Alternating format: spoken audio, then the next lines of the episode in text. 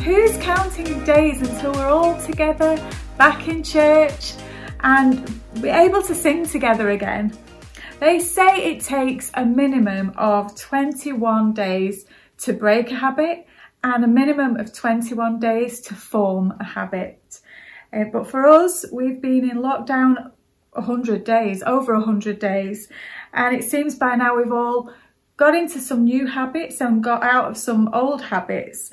We've broken the habit of getting up and getting ready and setting off to church on Sunday and we've established new habits of shuffling in in our slippers and making a brew and a bit of toast or whatever and uh, shuffling, watching church in pyjamas.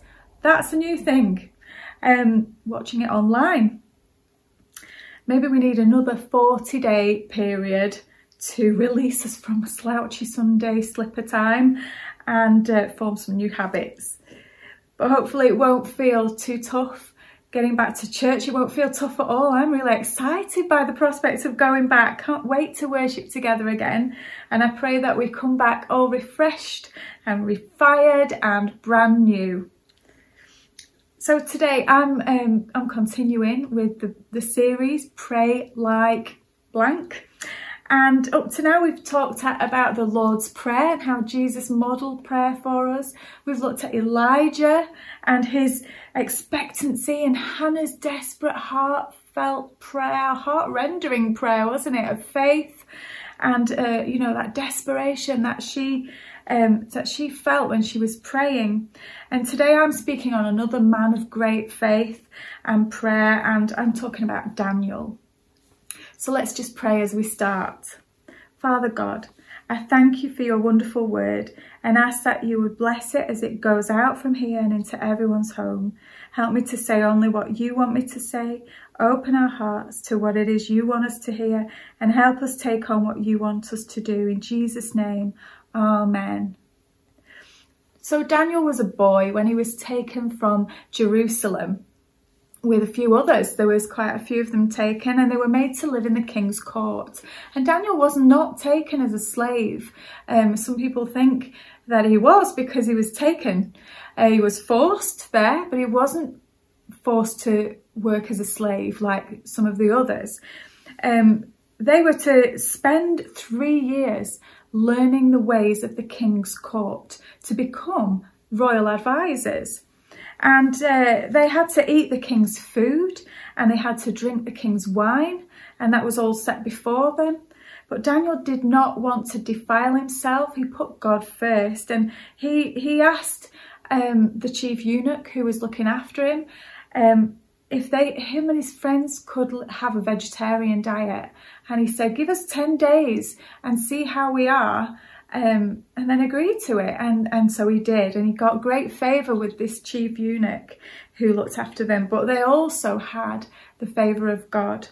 And Daniel 1, verse 17 says this As for these four youths, God gave them learning and skill in all literature and wisdom, and Daniel had understanding in all visions and dreams. And Daniel was set apart later on for his great wisdom. He had a greater wisdom than the others.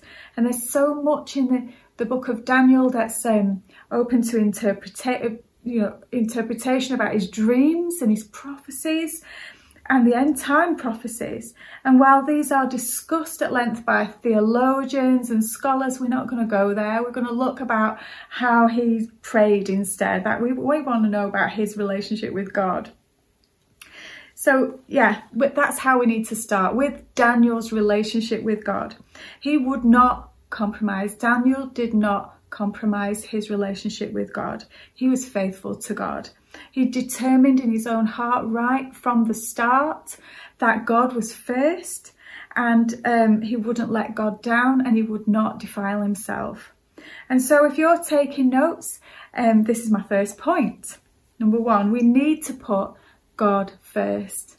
So, first point, God first. It's as simple as that. Daniel was not taken, like I said before, he wasn't taken as a slave. He was actually, it says, he was part of either royalty or nobility in Jerusalem. when it was taken over by the Babylonians. And they took away the royal and noble boys away to Persia to re educate them, and they also renamed them. And names in the Bible, um, they're generally linked to purpose and identity. And the name Daniel actually means God is my judge. And they renamed him Belteshazzar. No, Belteshazzar which means protect the life of the king. It's like his whole identity um, shifted purpose, uh, shifted focus. They were hijacking his identity and purpose. But Daniel knew exactly who he was. He knew exactly who he belonged to, and he kept his identity and his integrity before God. He did not compromise at all. He knew whose he was. No matter what anyone else called him, and this was before any wisdom or prophetic word was given to him or prophetic gift had been revealed. And he wrote his book as Daniel. His friends called him Daniel. He's referred to in other parts of the Bible as Daniel. It is only the Babylonians who called him Belteshazzar, and um, that that was that. He, de- he determined that he would serve God above the king, and it was his custom to go to his room three times a day and face Jerusalem and pray. And and so he put God first. And even when he went in front of Nebuchadnezzar, the king, who was like a great and awesome king as well, you know, people were terrified of the Babylonian king. Uh, Daniel went to him to interpret his dream.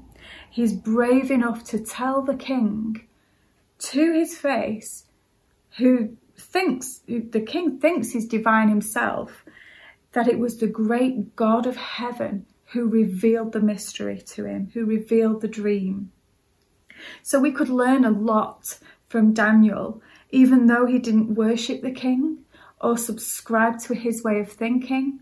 He actually was incredibly respectful. He honoured the king and he helped the king and he, he put himself there to protect the king. He did protect the king, but he did not put the king before God. He put God before the king. God was always first.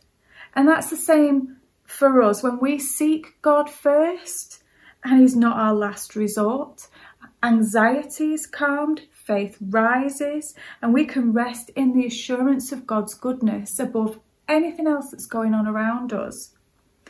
So, number two, we need to cultivate a humble relationship with God. And Daniel also cultivated his relationship with God. It's possible that he could have seen some awe awful things. He probably did. He, he could have possibly seen his parents, his family all being killed around him. He, he could have seen, he could have been through his own unimaginable torture. And he almost certainly saw the city, the place where he grew up, destroyed in front of his eyes. And none of this took him away from God. In fact, he got closer to God through that time. He didn't blame God. He didn't shout and scream at God. He didn't debate with God about whether it was his will or not. He revered God above all others and he wouldn't dream of disrespecting him.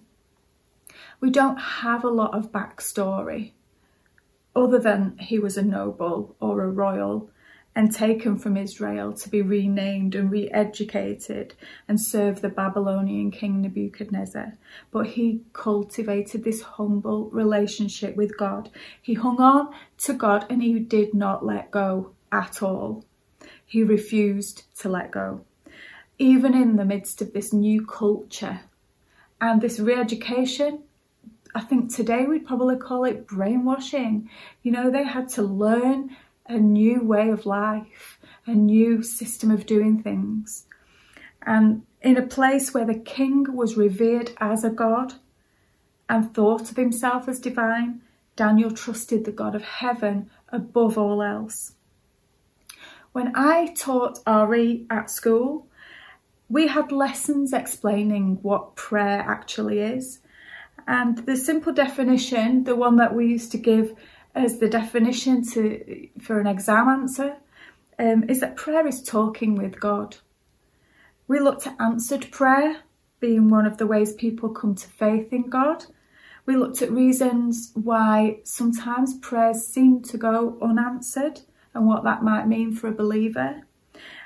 It might mean that God is saying yes or no or wait.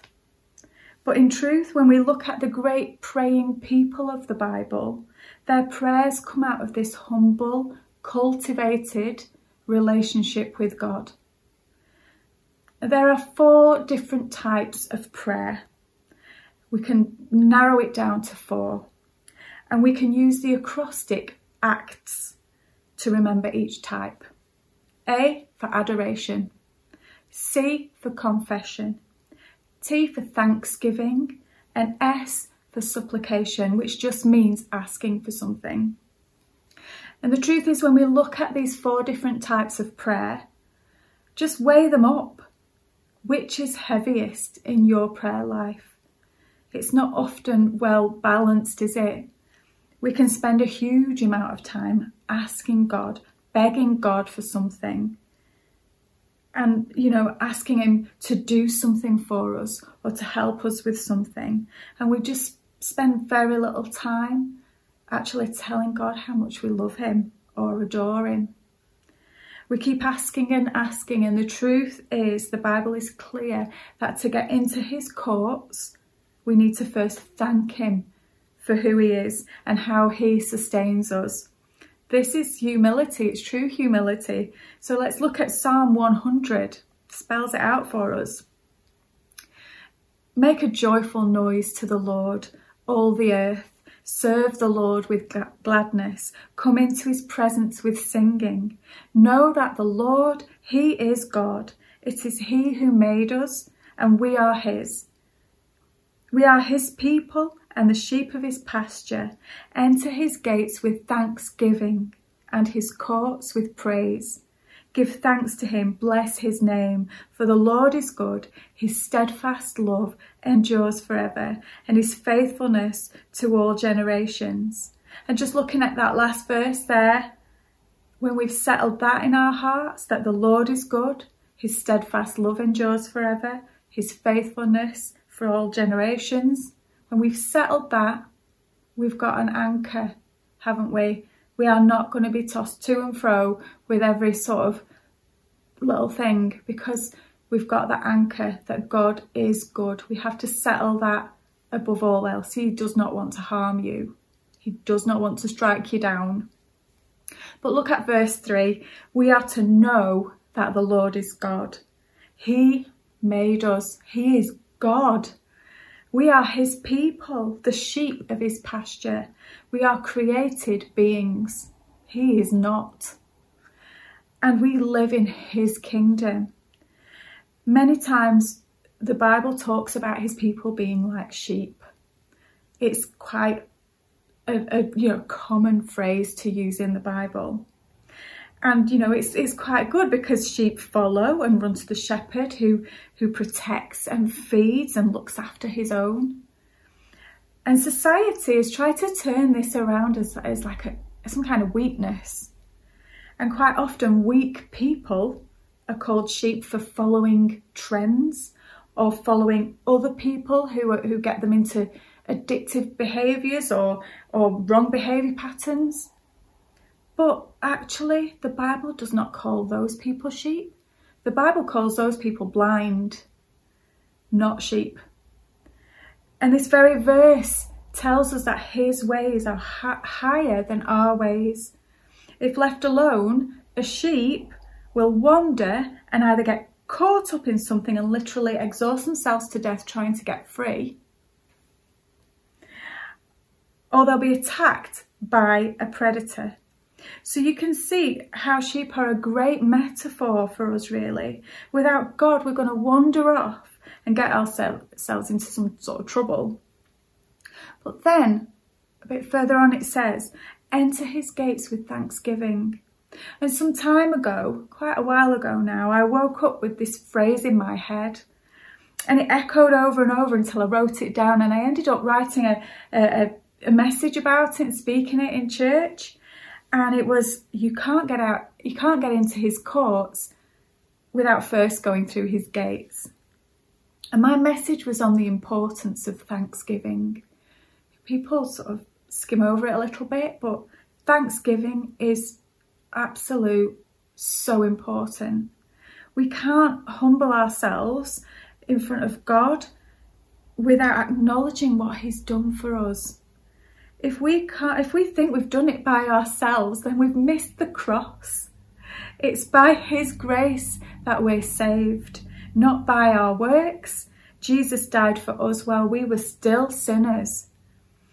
And then, you know, we've looked at adoration, we've looked at um, thanksgiving. Where's confession in our prayer life? Do we say sorry enough? Do we do we confess to God when we've done wrong? Or do we just think, oh, that's it, grace will cover everything? And grace does cover everything. But we sometimes need to look at ourselves, change some things, and confessions are part of that. And to reach God's heart, we have to humble our own heart. This doesn't mean squirming around on the floor saying, Oh God, I'm a worm. That's who talks like that. Nobody talks like that anymore. That's false humility. I wonder if God sometimes just like face palms some of the weird things that we do just to try and impress Him. But the Bible says we must humble ourselves before Him. And be careful about praying the prayer and asking God to humble you because you it's a dangerous prayer. You might find yourself in some embarrassing situations if you pray that prayer because God has asked us to humble ourselves. If we ask him to humble us, beware. That's all I'm saying. James 4 verse 10 says, Humble yourselves before the Lord, and he will exalt you. And we're also to humble ourselves before each other. It's not just before the Lord. We're not better than anybody else, but we're to humble ourselves towards each other. 1 Peter 5, verse 5 says this Likewise, you who are younger, be subject to the elders. Clothe yourselves, all of you, not just the younger, with humility toward one another. God opposes the proud, but gives grace to the humble. I don't want to be a person that God opposes.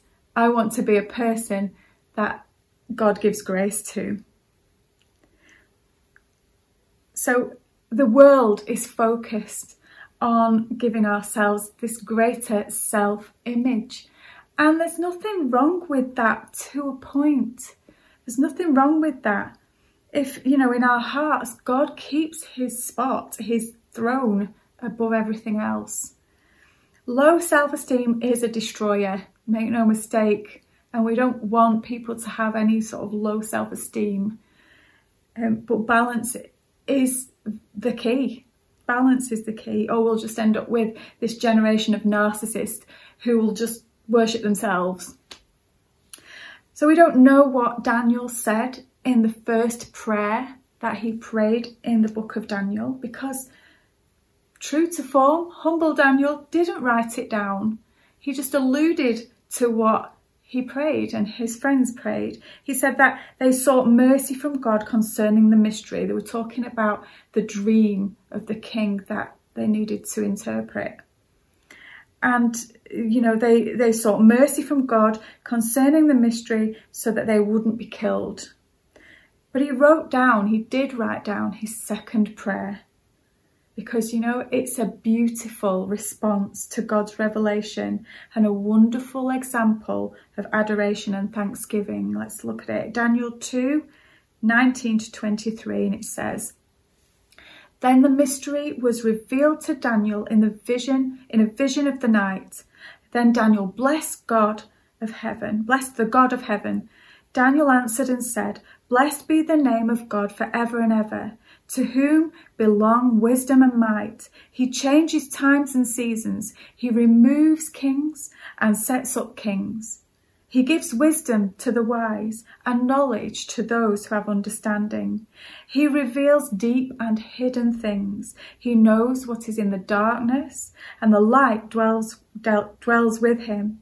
To you, O God of my fathers, I give thanks and praise, for you have given me wisdom and might, and have now made known to me what we have asked of you, for you have made known to us the king's matter. Just like Joseph, the fact that Daniel went on to interpret the king's dream with such authority and wisdom from God just like Joseph, it meant that because he did that, he was promoted to a high rank in the kingdom. He was fast tracked up to this high rank. He became chief prefect. This was all within the three years that they were meant to be training. He became chief prefect of all the wise men and remained in the king's court. But it's the way that Daniel prays later on that I just want to focus on a little bit more. In chapter 9, Daniel read the prophecies of Jeremiah and realised that 70 years had been appointed um, for captivity for Israel. He recognises God's mercy and grace, as he always does. And it's a long prayer, so we're not going to read it all. We're just going to read the first few verses. Um, so let's have a look at uh, Daniel 9, 4 to 6, and then we'll go on to 16. So, verse 4 I prayed to the Lord my God and made confession, saying, O Lord, the great and awesome God, who keeps covenants and steadfast love with those who love him and keep his commandments. We have sinned and done wrong and acted wickedly and rebelled, turning aside from your commandments and rules. We've not listened to your servants, the prophets, who spoke in your name to our kings, our princes, and our fathers, and to all the people of the land. And then he talks about God's righteousness and, and how, you know, they need to be ashamed of the way that they've acted um, because they'd rebelled and they'd not obeyed the prophets. So let's skip to verse 16. O Lord, according to all your righteous acts, let your anger and your wrath turn away from your city Jerusalem, your holy hill, because for our sins and for the iniquities of our fathers, Jerusalem and your people have become a byword among all who are around us. And now, therefore, O God, listen to the prayer of your servant and to his pleas for mercy. And for your own sake, O Lord, make your face to shine upon your sanctuary, which is desolate O my God, incline your ear and hear. Open your eyes and see our desolations and the city that is called by your name. For we do not present our pleas before you because of our righteousness, but because of your great mercy. O Lord, hear. O Lord, forgive. O Lord, pay attention and act. Delay not for your own sake. O my God, because your city and your people are called by your name it sort of gets more heartfelt and more desperate as he goes on. This prayer of confession and repentance. He fully acknowledges that they deserve to be punished for their sins. And he doesn't shake his fist. He knows now it's because of sin. It's sin that's brought them to this place. He doesn't blame God for it. Like I said before, he, he understands that God is the answer, that God is the solution, and that it was sin that brought them to this place. That was the problem. And then miraculously, in verse 22, the angel Gabriel appears to Daniel and tells him that at the beginning of your pleas for mercy, a word went out, and I have come to tell you, for you are greatly loved. What a beautiful statement. That brings me to my third and final point, which is you are greatly loved. God is no respecter of persons, and the Bible says he shows no favoritism. But you look at the people who put God first and cultivated that humble relationship with him and they are the ones that are called a friend of God, a man after God's own heart, a mighty warrior, greatly loved, faithful servant. You are greatly loved It's God's pleasure to love you. It's God's pleasure to give you gifts. It's God's pleasure to answer your prayers. When we align ourselves with His will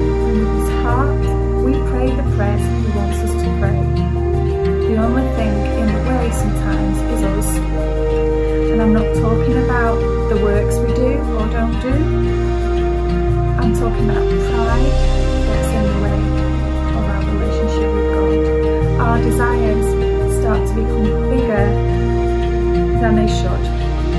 They're His desires. And then we pray without a humble heart. Sometimes we disguise this pride. Um, we, you know, we we disguise it with, oh, I am expectant. It's not, you know, it's good to be expectant, and it's good to have faith. And I'm not saying anything against that. Sometimes, though, we treat God like a genie, and we give him this our instructions. We tell him how to answer our prayers. We wait for our three wishes to be granted. And God's not a genie, He's not playing to our tune, He's not dancing to our tune. We have to be humble and obedient to Him.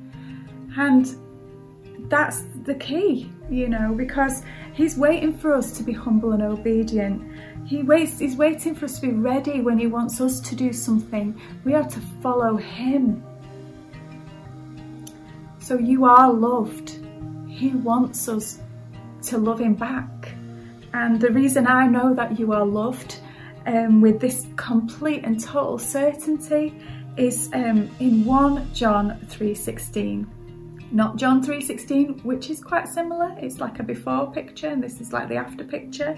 But 1 John 3:16 says, "By this we know love, that he laid down his life for us." My intention at first in choosing Daniel was to talk about when there's a delay to prayer because a bit further on in the book we talk about this delay and this battle and all this thing that goes on and that sometimes we have to wait for an answer but I didn't even get that far in fact it feels a bit irrelevant now in the light of these points God's ways are higher than ours and of course he knows the perfect time to answer your prayers so humbly make your requests known to God and give thanks and leave them there with Him. He knows what to do so much better than we do. And sometimes we try to tell Him, I've said it before, we try to tell Him how to answer us.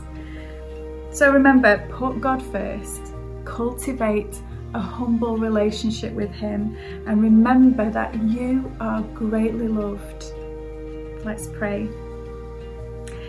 Thank you, Lord, for the example of Daniel. Help us to set our faces towards you and teach us to pray humble, genuine prayers from the heart. Thank you for your wonderful love towards us and keep us close to you. In Jesus' wonderful name, Amen. Well, thank you so much for listening. I hope that you got something out of that. Please take care, have a great week, and we'll see you soon.